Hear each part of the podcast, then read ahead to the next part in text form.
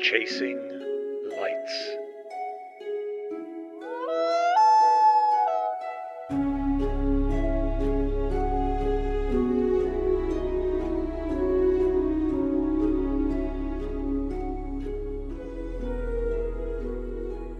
Chapter 15 Is there a good way to say goodbye?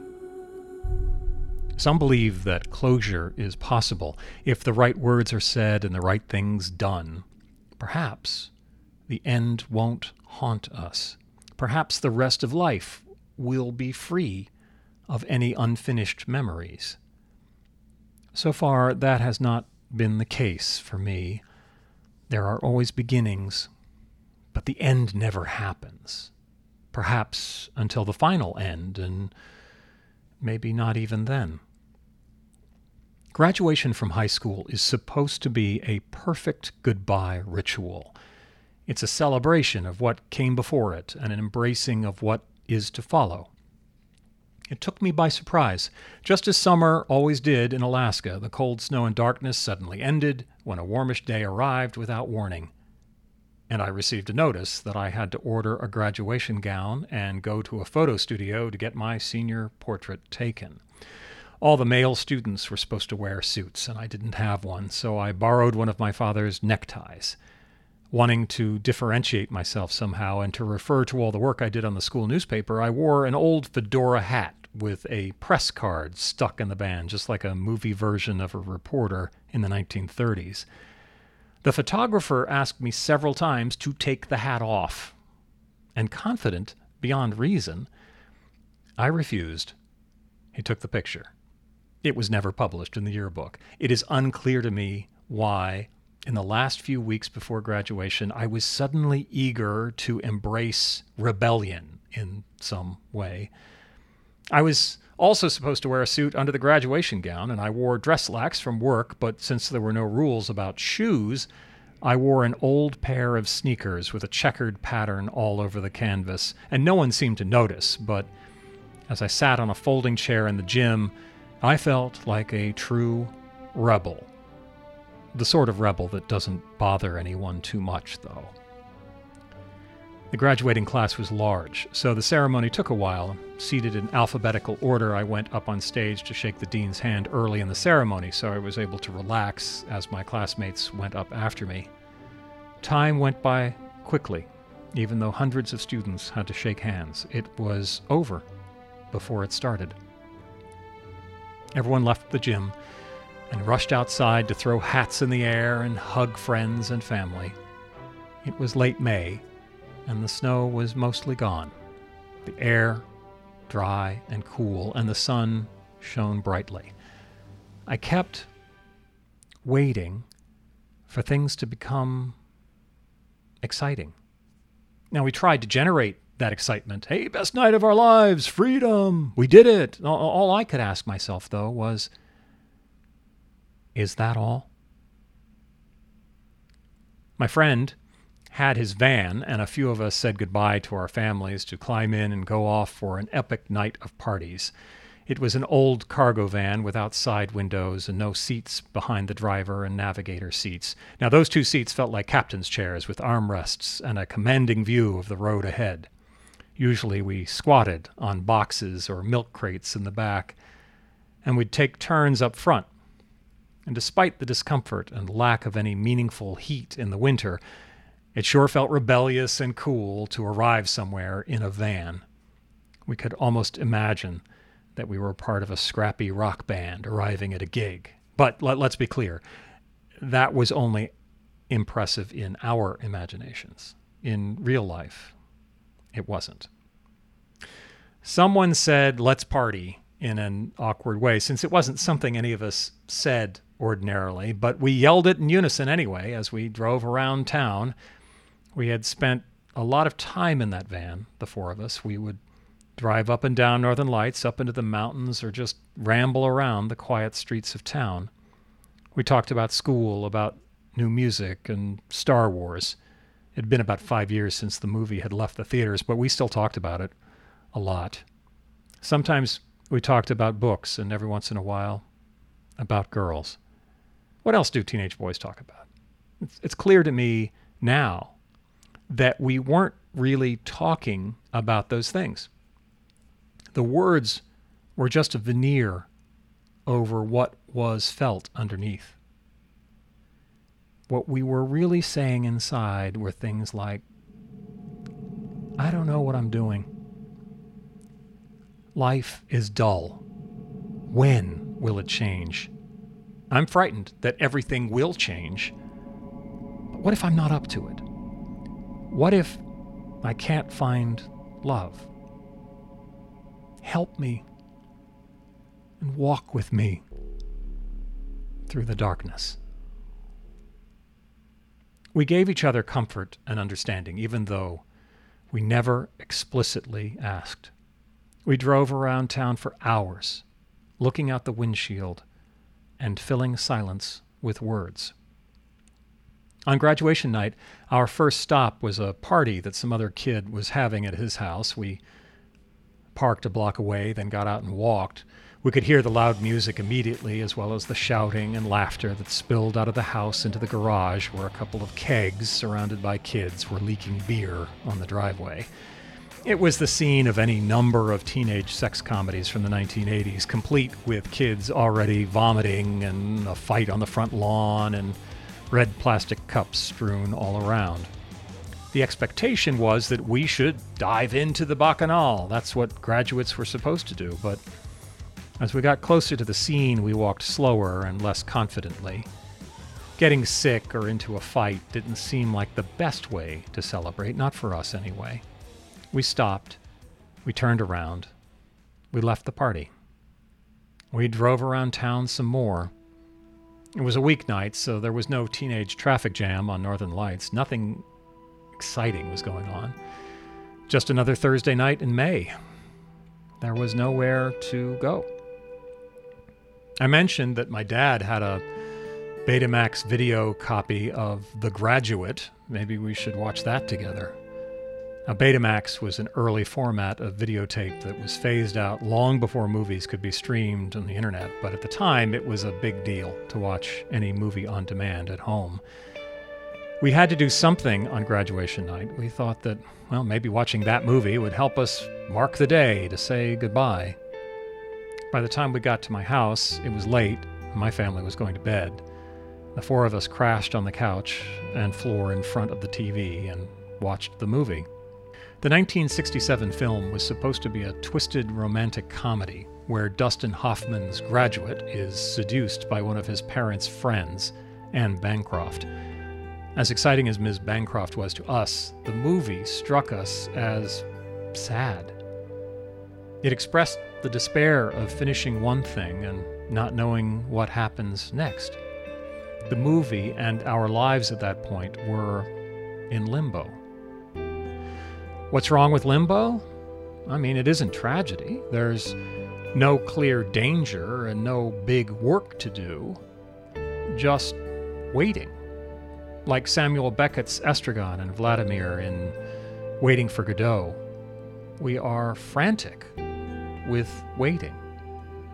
In limbo, despite all effort, nothing meaningful happens. There is discomfort, awkwardness, and a cage that can't be seen and can't be broken. No matter what other people might see or how much they say that this is a time of freedom, it isn't. Limbo is prison. We wait. We fell asleep before the movie finished. The sun had gone down for a couple of hours, and when it came back, we woke. My friends went home. I took a shower and went to work. I worked throughout the summer. Once a week, for a little exercise, I climbed Flat Top Mountain, a 3,500 foot peak which is part of the Chugach Range on the edge of Anchorage. It was possible to drive to a small parking lot, 1,200 feet from the top, that is just a little ways beyond the subdivisions of houses built lower down on the hill. Aptly named the top of the mountain was a flat plateau with amazing views of the city and Cook Inlet. It was the most climbed mountain in the state. The climbing can be intense, but it didn't require special expertise. Well above the tree line, hikers sometimes help themselves walk by pulling hand over hand on rocks. I would run and sometimes stumble my way to the top, stopping on the plateau to catch my breath and take in the amazing view. Limbo wasn't so bad up there. The best part, however, was on the north face. In June and July, the winter's snow hadn't completely melted on that side. Warm from the run and still exhausted, I would sit down on the snow and slide blazingly fast down the 1,200 feet to the parking lot below. I've yet to find such an exhilarating workout anywhere else. And looking away from the city, there was a high valley, a, a, ridge, then another series of peaks beyond. I wondered what it must be like. A friend of mine was an experienced alpine hiker and agreed we should go on a little trip together. With packs loaded for two days in the mountains, we set out on a day of bright August sunshine. From the parking lot, we walked off the trail to climb that ridge. At the top, instead of a valley on the other side, there was a flat plateau slanted down towards the city on the left and gradually rose towards the peaks on the right. We went right into a bank of mist and light drizzle through low lying bushes and mossberries. Walls of exposed rock rose to our left, and on the right, a precipice dropped farther and farther as we walked, with more peaks beyond and despite the weight of our packs, I felt light, as if we were hiking through the clouds, which we were. In an hour, the easy ledge turned to the left, and all greenery ended. We were now surrounded by rocks, boulders, and mountain peaks, and the mist cleared, and the sun shined warm on us as we stopped for lunch on a comfortable flat boulder. Bread, cheese, and caribou sausage was cut and eaten with our pocket knives. It tasted amazing, and we looked out on the mountains as we quietly and gratefully chewed, almost as if it were a sacrament. A few feet away was a vertiginous drop to a valley we couldn't see from where we sat. The peaks on the other side were sheer vertical rock faces that pierced the sky as fast moving clouds parted to go around on both sides. We didn't talk. It was difficult to find words to interpret what we saw all around us. It was awesome. It was frightening. There wasn't much room for carelessness up there, but I felt calmer than I had felt all summer epic scale pushed away small worries. Later in the day, we found a partially sheltered area even higher in the mountains. We pitched our tent and watched the clouds rush up to us from below. The wind was howling as it whipped around the peaks, while clouds came from every direction, looking like sentient animals as they battled the mountaintops above us. We threw our packs into the tent to help keep it from blowing away, and made a dinner of nuts and raisins. There was no way we were going to get a camp stove going in that wind. Darkness fell suddenly, as did the torrential rain. We quickly got into the tent and our sleeping bags. It was crowded inside. We set up our packs as pillows and fell asleep quickly as the storm raged outside all night. As the morning light dawned, we slowly woke up. It was still raining softly. Except for a few runs outside to go to the bathroom, we stayed in the tent and played cribbage. We talked, of course, but not about anything in particular. It was unspoken that after all the years, helping each other in science class, blasting across the snow on the cross country ski team, trying to replicate Keith Moon's epic fills on his old drum kit, and playing Moose in his driveway. Moose is uh, an Alaskan variant of the classic driveway basketball game, Horse. After all that, our friendship was essentially over. In a few weeks, he went to New Hampshire, and me to North Carolina. Paths unlikely to cross again. The rain stopped. Quickly, in case it started up again, we packed everything up and made our way back. It then started to rain again. All the way back, we hiked in silence. The last I heard of my friend, he was working as an astrophysicist in Colorado. He may have been the coolest, most put together guy I knew in high school.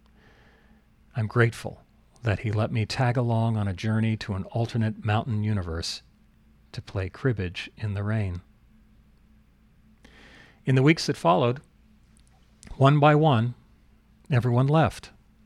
It happened quickly and quietly, without ceremony, and usually without goodbyes. One friend, then another, finished packing up, then took one last drive on Northern Lights on the way to the airport. We were scattering not just hundreds, but thousands of miles away from each other. I was the last to go, as my school didn't start until the middle of September. Labor Day passed, and I still had a week and a half to go. My room was packed into the two canvas duffels and a suit bag that my father gave me for graduation. I quit my jobs at the record store and the radio station. Everyone wished me well. There was nothing left to do but wait. At night, I loved seeing the cobalt blue runway lights at the airport. The lights created an abstract outline of the invisible runway, just like an early video game. Every plane that took off was going somewhere extraordinary. Inside were people going to excitement and adventure. Every full throated jet takeoff was the beginning of a dream. A friend of mine had decided to stay in town and go to the local college.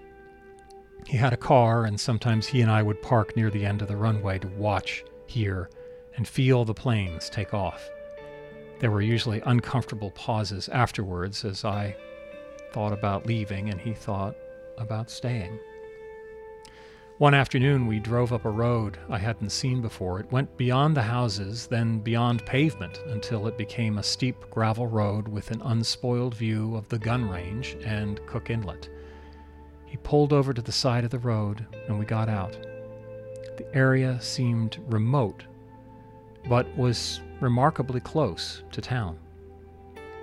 We should buy this, he said. The land is for sale. This side of the ridge is a fraction of the cost of the other side of the ridge. We wouldn't even have to develop it, just wait for development to catch up with us and drive the value of the land up. We could pool our savings and, and really set ourselves up. It was tempting. Neither of us knew anything about real estate, but both of us thought something along the lines of, well, how hard can it be? I suspected even then that it might be hard. The road was unpaved and impassable in the winter. I doubted that water, sewer, gas, or electric was connected. But the worst objection I said out loud I don't think Anchorage will grow enough to make this land valuable. After 10 years of oil industry growth, everything now felt like it was diminishing. I wanted to help my friend, but more than that, I wanted to get out of town. But my friend looked like my words were kicking at his dream. I quickly said, "Oh, it, it, it's a great idea, though. I, I'm sure you'll make something happen here. I, I just can't." It didn't soften the blow. I was leaving, and he wasn't. We didn't talk as he drove me down the mountain and dropped me off at home. A couple of days before I left home, my dad greeted me in the morning with, Let's go for a drive. The air was hazy and overcast, but it looked like it might clear up later. We climbed into the pickup truck and went south along the shore of Turnagain Arm and down the Kenai Peninsula. The ocean was gray, as usual. What did we talk about? Uh, first, I think we both avoided saying anything important. The few words we spoke were there to fill dead air. I was nervous about leaving home. He was nervous about me going away. We shared memories of family stories, most of which I wrote down in this book. He apologized for giving unsolicited advice, but then he gave me more advice. Most of it was useful. Several times he told me that he was proud of me and that he loved me. We didn't stop anywhere most of the day, we just drove. Sometimes he was at the wheel, sometimes I was. We drove past Girdwood, where the ski resort was, past Russian River, where we used to hike in the summer, and even looking out through a dirty windshield at all the places I knew as a kid, I could see how special, how unique it was. But at the same time, it was ordinary. As beautiful as it was, this was my home, and as familiar as a piece of furniture in the living room. Glaciers falling to the sea was the impossible and dangerous dream of my father when he was a child in Pittsburgh. To me, they were normal. Not normal and downright frightening was the prospect of living in faraway cities that he already knew. My life path was to be the opposite of my father's, and as we both looked out the muddy windshield at the same scene at the same time, we were in different worlds. Late in the afternoon, we pulled over at a small parking lot with room for a handful of cars. No one else was there. A trail marker was at one end, and we began to stretch our legs and walk. We talked a bit, even though my father had to shout over his shoulder at me as we walked the twisted path in single file. It was late in the season, wet and muddy. We balanced on tree roots to stay out of puddles. In less than twenty feet, the forest blotted out any sign or sound of the highway behind us. We kept walking on a steady incline. This was a path I had not seen before, but Dad seemed to know it well. He walked steadily and quickly. He didn't dawdle. I loved everything I could see, smell, and feel around me, but mourned the imminent loss of it. I knew that I wouldn't see it again, and I already missed it. I loved everything I could see, smell, and feel around me, but mourned the imminent loss of it. I knew that I wouldn't see it again, and I already missed it. There was an increase of the incline where I managed to step into a shallow puddle and my running shoe slipped forward in the mud as I avoided falling by contracting my spine in a way that only a 17 year old can survive. Feeling annoyed, I kicked the mud off my shoe and then looked up. My father had walked about 20 feet ahead, where the trees had cleared. Ahead of him was a glacial lake surrounded by mountain peaks rising directly from the water. The lake looked like a still pool of mercury that absorbed all sound into its unknown depths. At the water's edge, everything was calm. Up at the peaks, wind blew as fast as a jet stream and pushed the clouds over the ridges like dry ice steam pouring over the edges of a punch bowl at Halloween. The sun was lower in the sky by then, and it painted the snow and clouds with pink and gold light. Without words, we stood next to each other and watched. My flight left after dinner. Unlike normal times in our family, there wasn't much conversation. This was the last time I had with my brother, my sisters, and my parents. Even though, of course, we would see each other again, it, it wouldn't be the same. I felt guilty to be leaving eagerly and already missed them. At the gate, we all hugged and said goodbyes. Every word and every gesture seemed inadequate. I walked to the plane and then looked back. They stood together and waved. Too soon, I thought. This was an end to shared stories, abrupt and premature. I walked into the plane, sat down, and took off. An hour later, I got out of my seat and walked to one of the exit doors where I could look out a window. The full moon illuminated snow covered mountains. I ached for my family and for Alaska. And where do I go from here?